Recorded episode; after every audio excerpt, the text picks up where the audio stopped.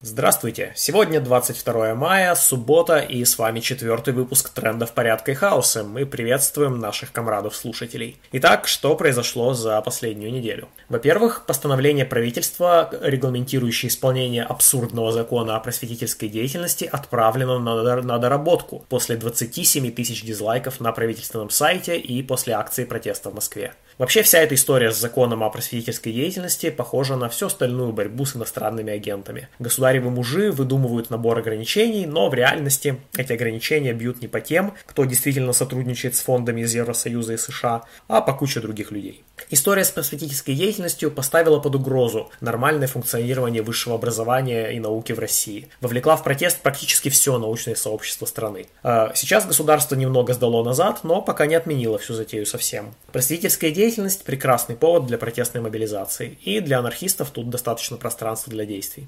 Во-вторых, на майских праздниках была опубликована концепция развития ФСИН до 2030 года. ФСИН – это, напомним, Федеральная служба исполнения наказаний, то есть система колоний и СИЗО. А, это рамочный документ, э, сложно сказать, в какой степени он воплотится, но вот наиболее опасные идеи из него. А, создание тюремных мультиучреждений. А, десяток лет назад объединяли школы, создавая образовательные комплексы и сокращая дублирующие структуры и должности. Теперь тюремные топ-менеджеры хотят повторить опыт системы образования, то есть собрать в одном пространстве пространстве колонии разных режимов, СИЗО и так далее, чтобы иметь на весь регион одну тюремную больницу, один комбинат питания и все такое.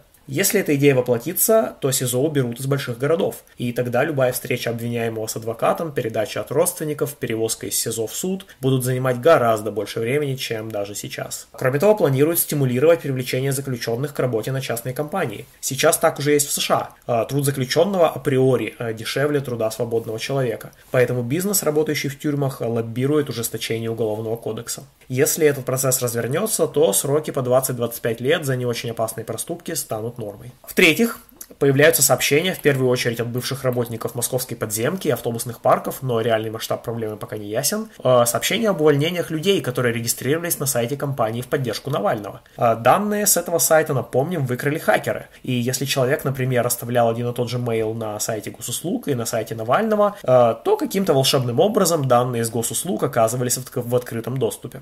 Скоро выборы в Госдуму, и власти пытаются все новыми способами закошмарить недовольных граждан. Надо понимать, что госуслуги, к сожалению, необходимый, но очень небезопасный ресурс. Так что думайте, какой информацией надо, а какой не надо делиться с этим государственным сайтом. А организаторы протестных движух должны думать, какие персональные данные собирать со своих сторонников и как их безопасно сохранять. Чем меньше собирать данных, тем лучше. И, наконец, к новостям репрессий. А, канским анархистам-школьникам, которые хотели взорвать здание ФСБ в Майнкрафт, а, прокуратура утвердила обвинение. Оно мягче, чем хотело следствие, но все же связано с терроризмом. А, а у хабаровского анархограффитиста Смольникова, которого отправили в СИЗО за пост ВКонтакте от 2018 года, обжалование меры пресечения перенесли на 25 мая. Такие новости. Напомним, что это была серия «Тренды порядка и хаоса», в которой участники медиагруппы «Автономное действие» дают свои анархистские и либертарно-коммунистические критические оценки текущим событиям. Слушайте и смотрите нас на YouTube, подписывайтесь на канал Автономного действия, заходите на наш сайт autonom.org. Увидимся через неделю.